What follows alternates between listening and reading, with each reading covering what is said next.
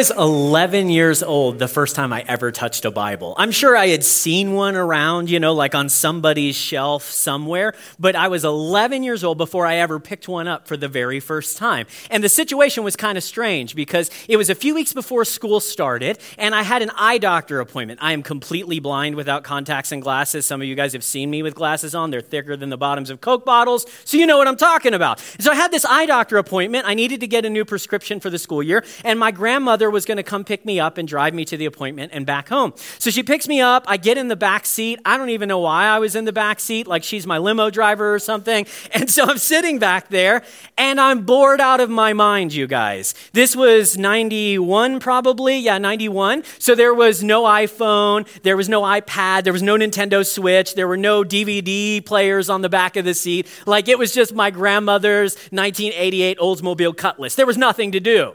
And so I'm looking around and I notice something that I've never seen in her car before. She has a giant, and I'm talking huge, Bible on the back window, on that little area behind the back seat. And I'm looking at it like, what is this doing here? And so I pick it up and I'm like, Grandma, is this a Bible? Do you have a Bible in your car? Now, you've got to understand, this was really weird for me to see. Nobody in my family was religious. Nobody ever went to church. There was one time, one Easter, that my grandmother brought me to church. And as far as I know, that was the only time she ever went to church in her adult life. So to see a Bible in her back window was very strange. And so I said, Is this a Bible?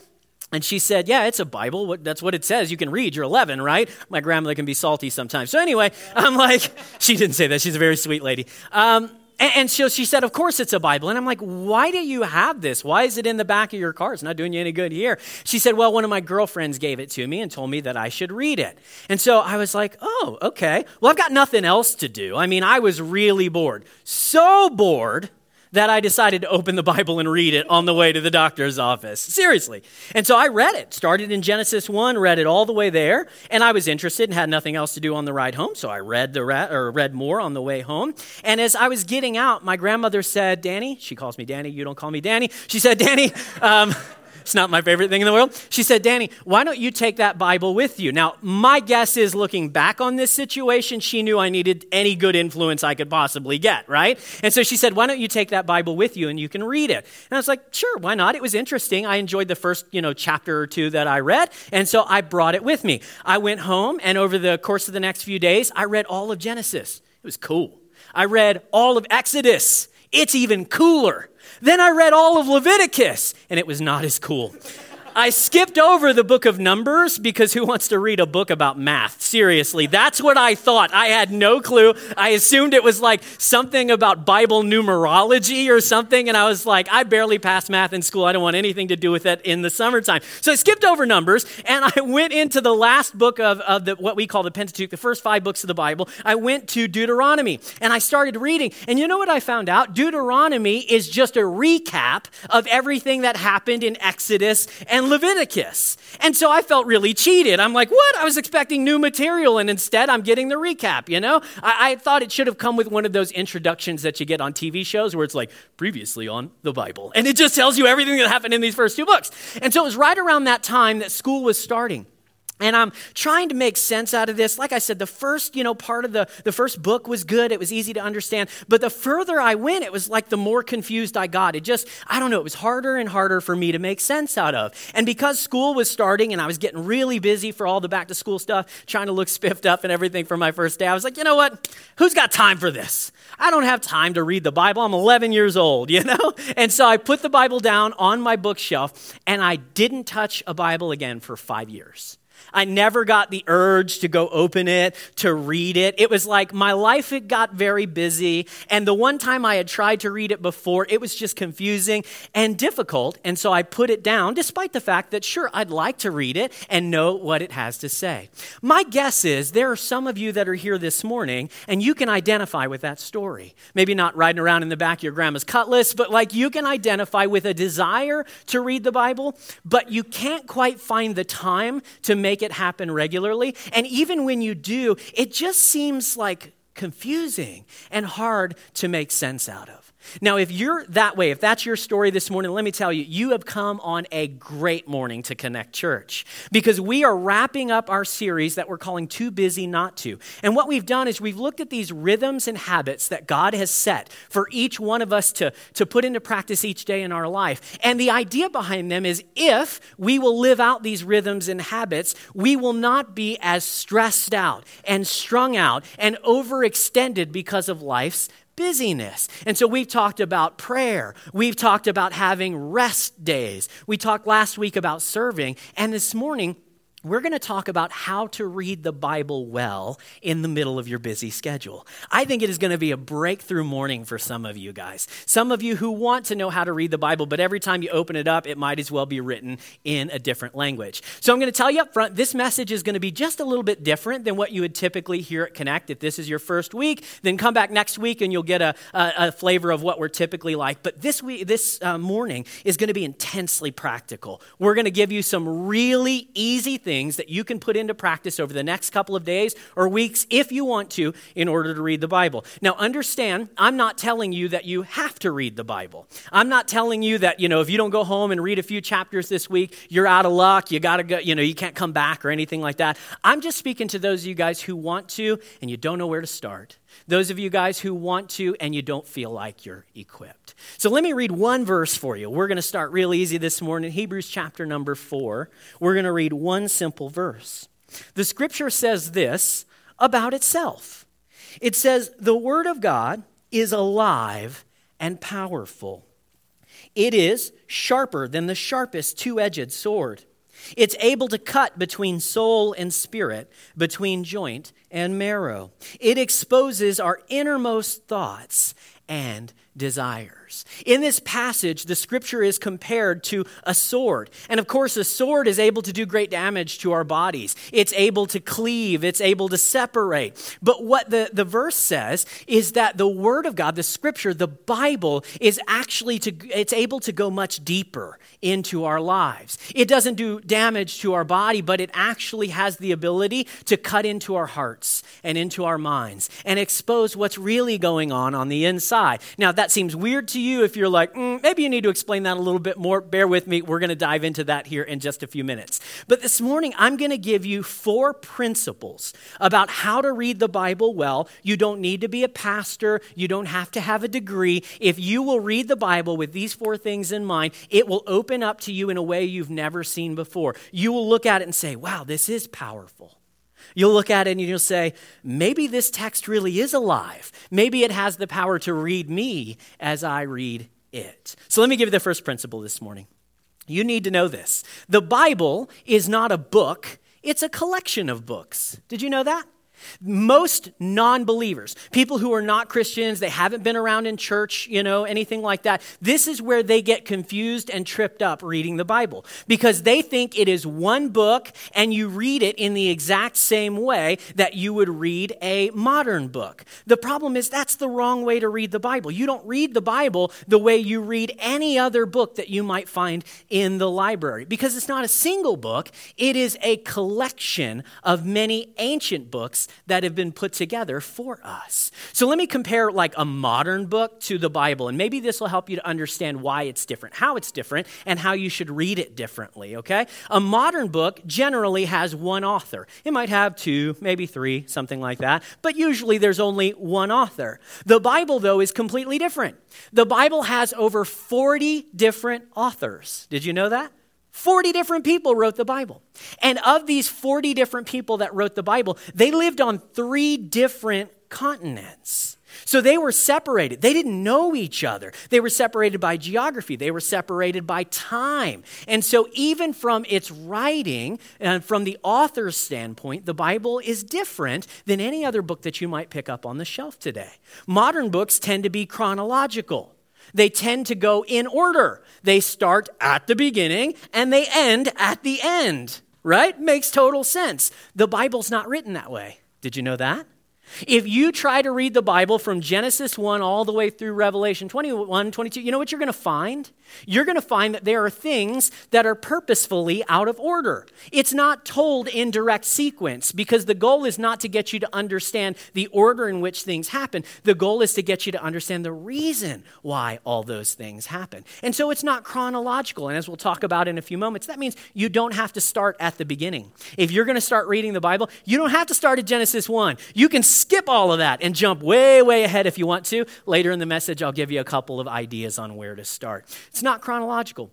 Modern books tend to be written quickly. Even if it's like a Stephen King novel that dude wrote over the course of 20 years, that's a very short period of time in comparison to the Bible. The Bible was written over a period of about 2,000 years, a long, long period of time. And so it shows us different cultures that no longer existed by the time other books of the Bible were written, different customs, different ways of thinking and perceiving God that weren't even around by the time these later books in the Bible came together. And nearly every book that you're going to read today has only one genre. The genre is the type of literature that you're reading. So it's a fiction book, or it's a technical manual, or it's a nonfiction autobiography. It's a textbook. Every single book that you're going to read fits into a genre, a type of literature or writing, and every book today fits one category.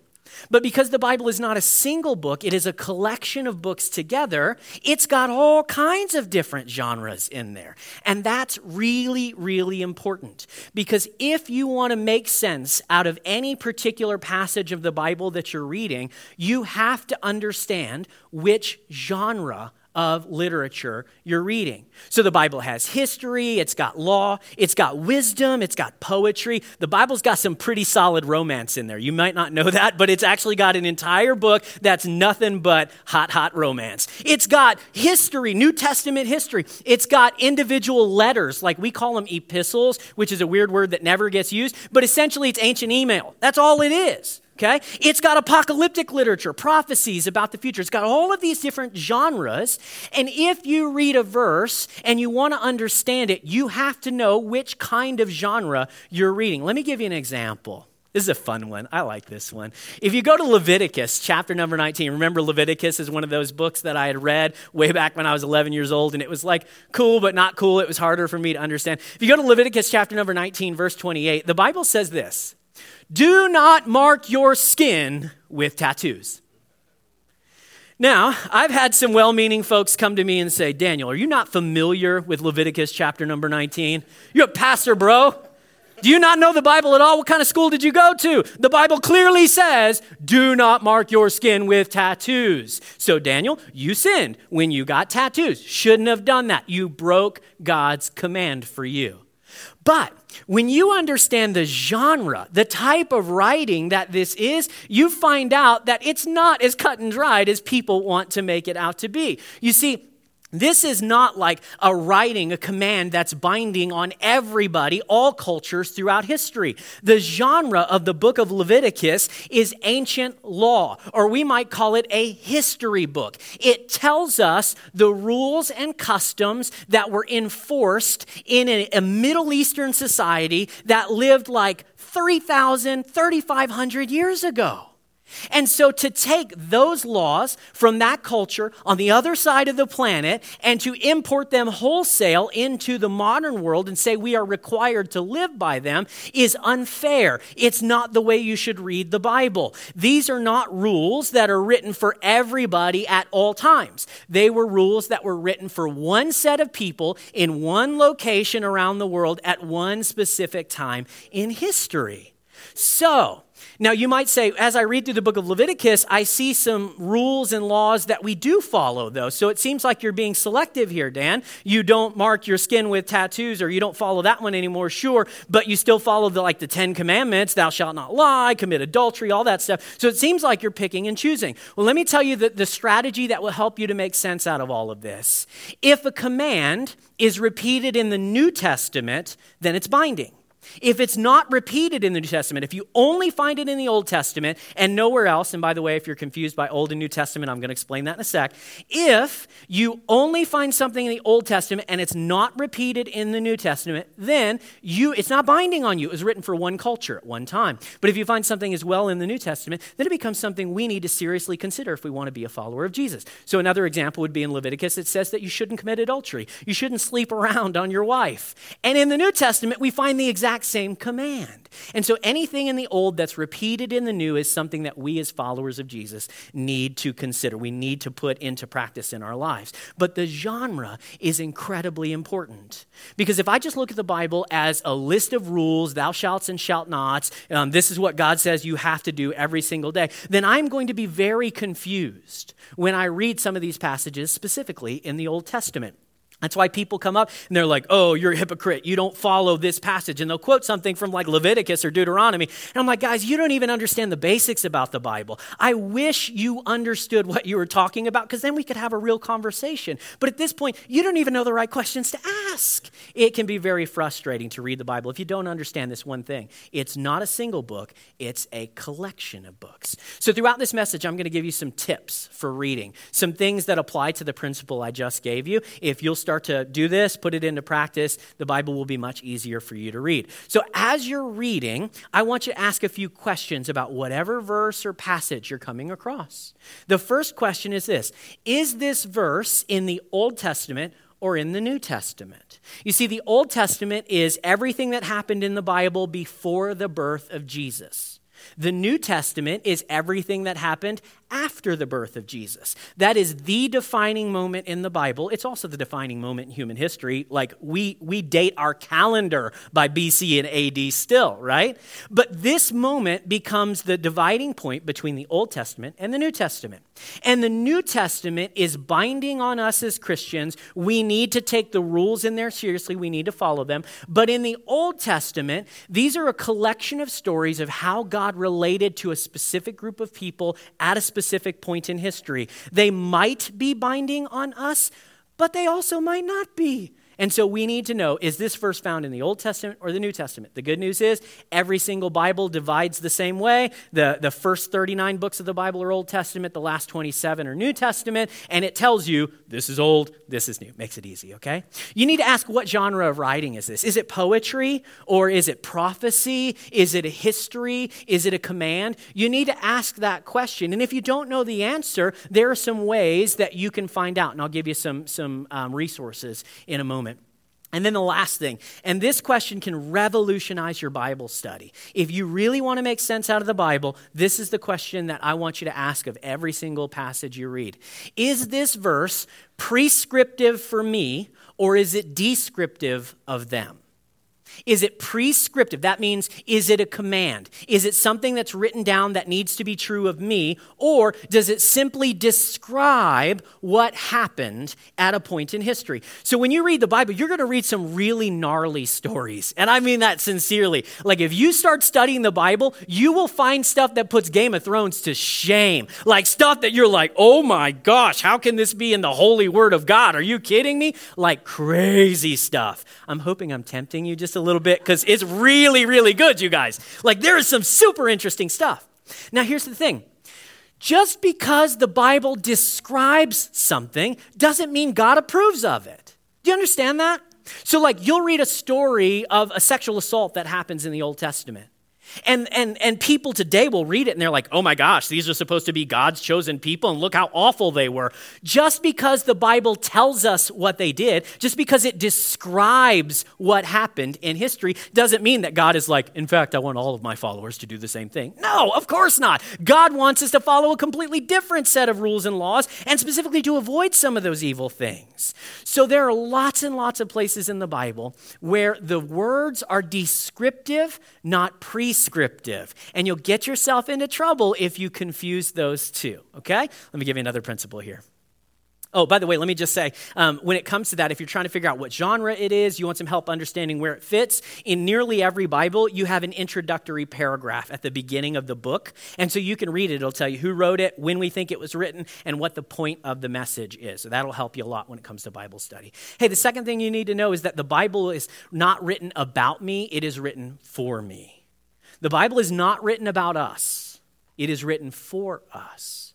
See, we have this tendency to read the Bible and to make it all about us. We're so, like we're part of this selfie generation, right? And so we pick up our phones and we look at ourselves and we want to pick up the Bible and do the same thing. Where am I? How do I fit into this? The problem is we're really bad at finding ourselves in the story. We uh, we talked about this in our character series back in January. We had this tendency to open up the Bible to find the hero of whatever story is in there and to say, "That's me." Today's superhero day for our kids kids, and we're telling these kiddos it's wonderful. It's a good thing to be a hero, but there's only one true hero. There's only one ultimate hero, and that's Jesus. And the truth is, every single story in the Bible points not towards me, but towards Jesus. I want to read it and say, oh my gosh, I'm like David. I'm the brave one that's willing to slay Goliath when nobody else is. No way. I'm the wimp hiding out with everybody else. I want to read the story and say, like, I'm Daniel. I mean, I am Daniel, but I'm like, I'm like Daniel in the, in the lion's den, you know? I just put my faith in God and He protects me and I overcome. I'm the champ. I'm the hero of the story. No. Every one of those small stories in the Bible points towards the big story the story of how God would invade our world to rescue us from the mess that we created. Every single little story points towards the big story of Jesus. That's why when I read, like Genesis uh, chapter 3, let's say, I don't see myself in Adam. I don't see it as a story about me and my screw ups and my failures and all that. You know what I see? I see a Savior who came into the world and passed his garden test so that I could have life instead of death. That's what I see. When I read through the Bible, you know, I, I don't see like, uh, I don't read the story of Abel and how he was murdered unjustly and see somehow my own difficulty and the guy who treats me bad at the office and, oh, I'm so persecuted. No, the story isn't about me. The story is about Jesus who was murdered unjustly. And whereas Abel's blood, the Bible said, cried out for vengeance and justice, Jesus' blood cries out for forgiveness in my life. When I read the story of Isaac, I see a Savior who was sacrificed by his father. I don't see myself as the sacrifice, it's Jesus. When I read the story of Moses, I see Jesus as the deliverer who sets his people free from slavery. That's not my job. I can't set any of you free. I'm not that smart. I'm not that powerful. But Jesus is. When I read the story of Joshua, he's the deliverer who, who leads people into the promised land. When I read the story of David, I see Jesus, the victor, when I'm scared and afraid and don't know what to do. When I read about the Passover lamb, I find the, the, the Savior who was sacrificed so that I could have life. I, I think about Jonah Jonah, and I see Jesus who went under for three days, but he didn't stay there. On and on and on it goes. Every single one of those stories points towards the big story. The Bible tells God's story, not my story. If I am not careful, I will take this and make it into self help. I will make it all about what I do and don't do, how I perform. God's love is based on all of these things, and I will miss the point of the Bible. Can I encourage you, with no disrespect to anybody, stop reading the Bible to get your best life now. Stop doing that. Read the Bible to get to know the God who created you and moved heaven and earth to have a relationship with you. The stories are not about you, they're about Jesus. They're put here so that you can have a relationship with Him. If non believers tend to get the first one wrong, Christians tend to get this one wrong. We tend to make it all about us. So let me give you a reading tip here.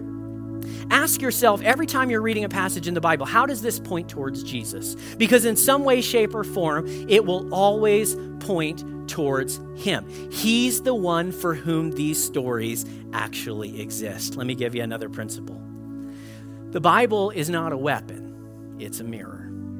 When you read through the scripture, you know what you find over and over again? The Bible exists to reveal to us who God is and who we really are. If we're honest, Christians have used the Bible as a weapon throughout history, and it's never gone well. From like the big scale where imperialist countries used it to justify conquering others and holy wars and all these different things, to the smallest scale, you know, like when you were growing up and your Auntie Karen told you that God hates those people over there. We've used the Bible as a weapon. And yet, when you read this passage, when you read Hebrews chapter number four, what did it say?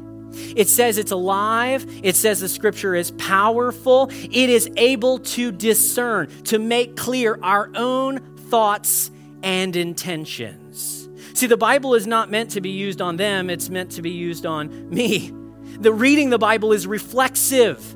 it's not, I can't read the scripture and be like, dang, I wish my wife would put this into practice. It's not about her, it's about me. You can't say, gosh, I wish the government would learn this and start doing it every single week. No, it's not about them, it is about you. And so the Bible becomes a mirror. It reveals to us who we really are. When we say, like, oh, you know, this person needs to read it and that person needs to read it, and we ignore the sin in our own hearts and lives, then we have missed the point. We've used the Bible in a way that it really was never intended to, and it loses the power that it should have in our lives. The scripture says Hebrews in Hebrews 4, the Bible is a two, it's like a two-edged sword. It cuts both ways. It can get to our hearts just as easily as everybody else's. Let me show you one more passage of scripture 1 Corinthians chapter number 5. The Bible says this Paul is writing. He's like a very famous church starter. Um, he planted or began new churches right after Jesus died. And he says this it isn't my responsibility to judge outsiders, non believers, people who don't claim to be a follower of Jesus. It's not my responsibility to judge them, but it certainly is our responsibility to judge those inside the church who are sinning. That is, the Bible is a mirror, it shows us who we really are, not a weapon to be used on those in our city. God will judge those who are on the outside, but as the scripture says, you must remove the evil from among you. If you read the Bible and all you see in it is what everybody else needs to put into practice, shut the book and stop reading it until you can understand why the Bible was really written. It's not helpful. In fact, you're giving the rest of us a bad name. Use the words there to address the brokenness in your own heart, not the brokenness that you see in everybody else's heart. So here's your reading tip. Ask yourself as you're going through this what would happen if this truth were explosively alive in my life. Not if my wife started doing this, not if everybody else started doing this, but if I put this into practice, how might things change? One more quick principle for you. Reading the Bible is not a solo project, it is a spirit led process. It's not something you have to figure out on your own. I understand you don't have theological education. Maybe you're new to all of this. You don't even know where to start.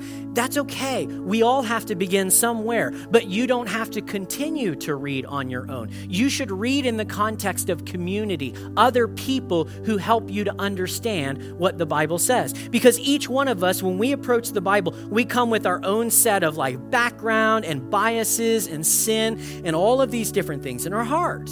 And so we don't even know how to read the Bible well on our own. So let me encourage you to do this.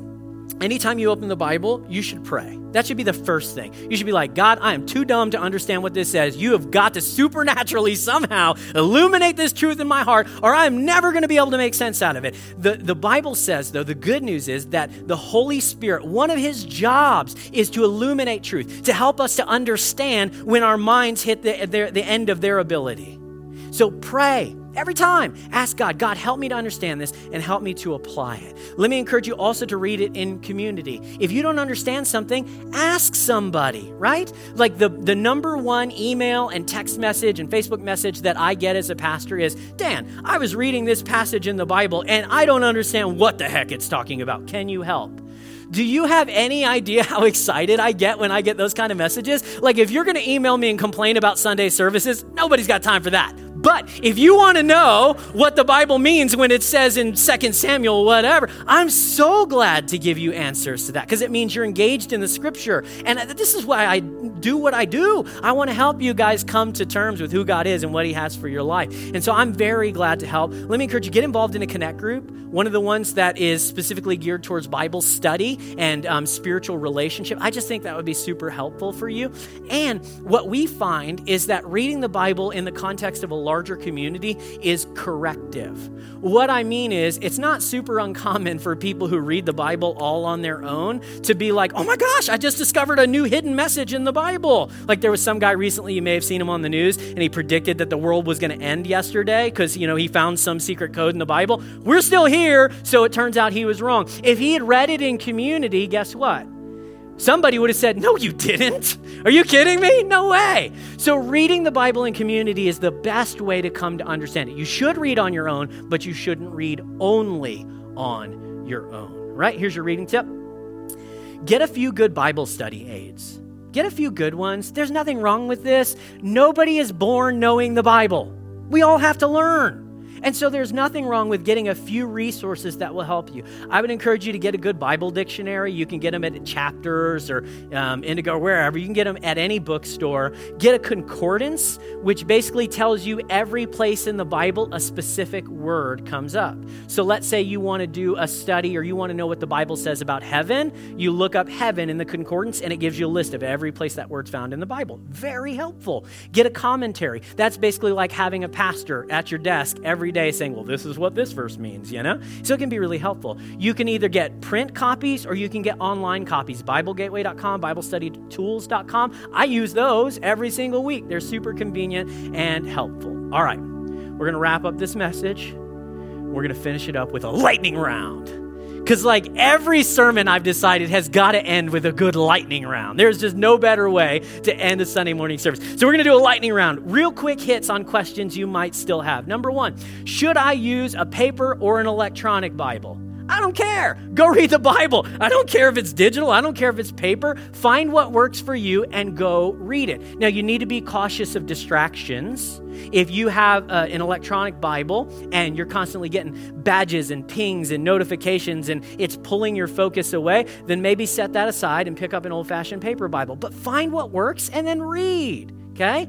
Um, we have free Bibles out at the Welcome Center. They are completely free. The whole reason they're there is so that when you walk out, you can say, hey, I don't have a Bible. Can I have that one? Yes, take it. It's free. We want you to have a copy of the scripture. Or if you're more into the digital thing, go to the App Store and download YouVersion. It's the most popular Bible. It's fantastic. You will uh, get a lot out of it. Second question Which translation should I use?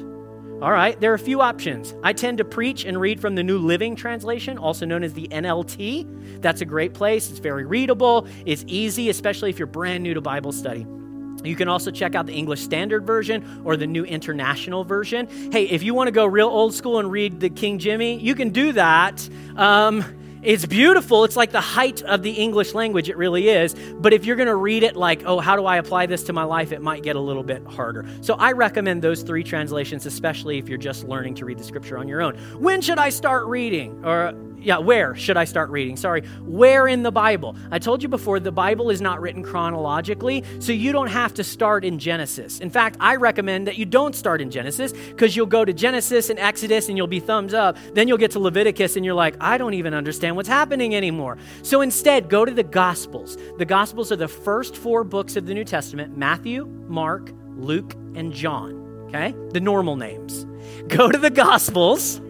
Go to the Gospels and read them. Those are all the stories of Jesus. They're all right there, all together. So I would read one or two of the Gospels. Then I would move also in the New Testament to the book of James, which is a very practical book on how to live out your faith in Jesus. And then go back to Genesis or go somewhere else. But start with the Gospels. Um, when should I read? Like, is there a specific time? Do I have to do this in the morning? Do I have to do it at night? No. Find a time that works for you. So if it's 10 minutes on your lunch break and you can get away and just spend a few minutes reading a few verses, do that. If you have to get up 10 minutes, minutes early, do that. If you have to wait until everybody else goes to bed, do that. If you have to get the Bible on podcast and listen while you're driving down the road, whatever it takes, there is no wrong time. So jump in anytime you can. How often should I read the Bible and how much should I be reading in one sitting? Let me just say this I, am not going to give you specific numbers or anything like that, but what I think is reading a little bit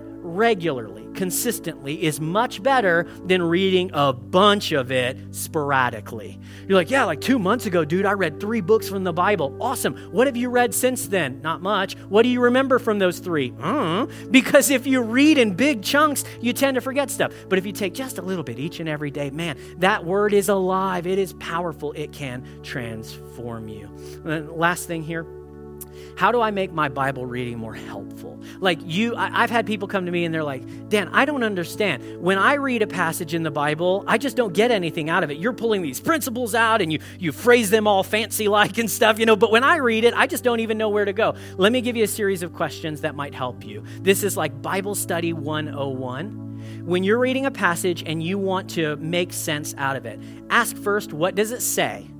What does it actually say? The obvious surface level.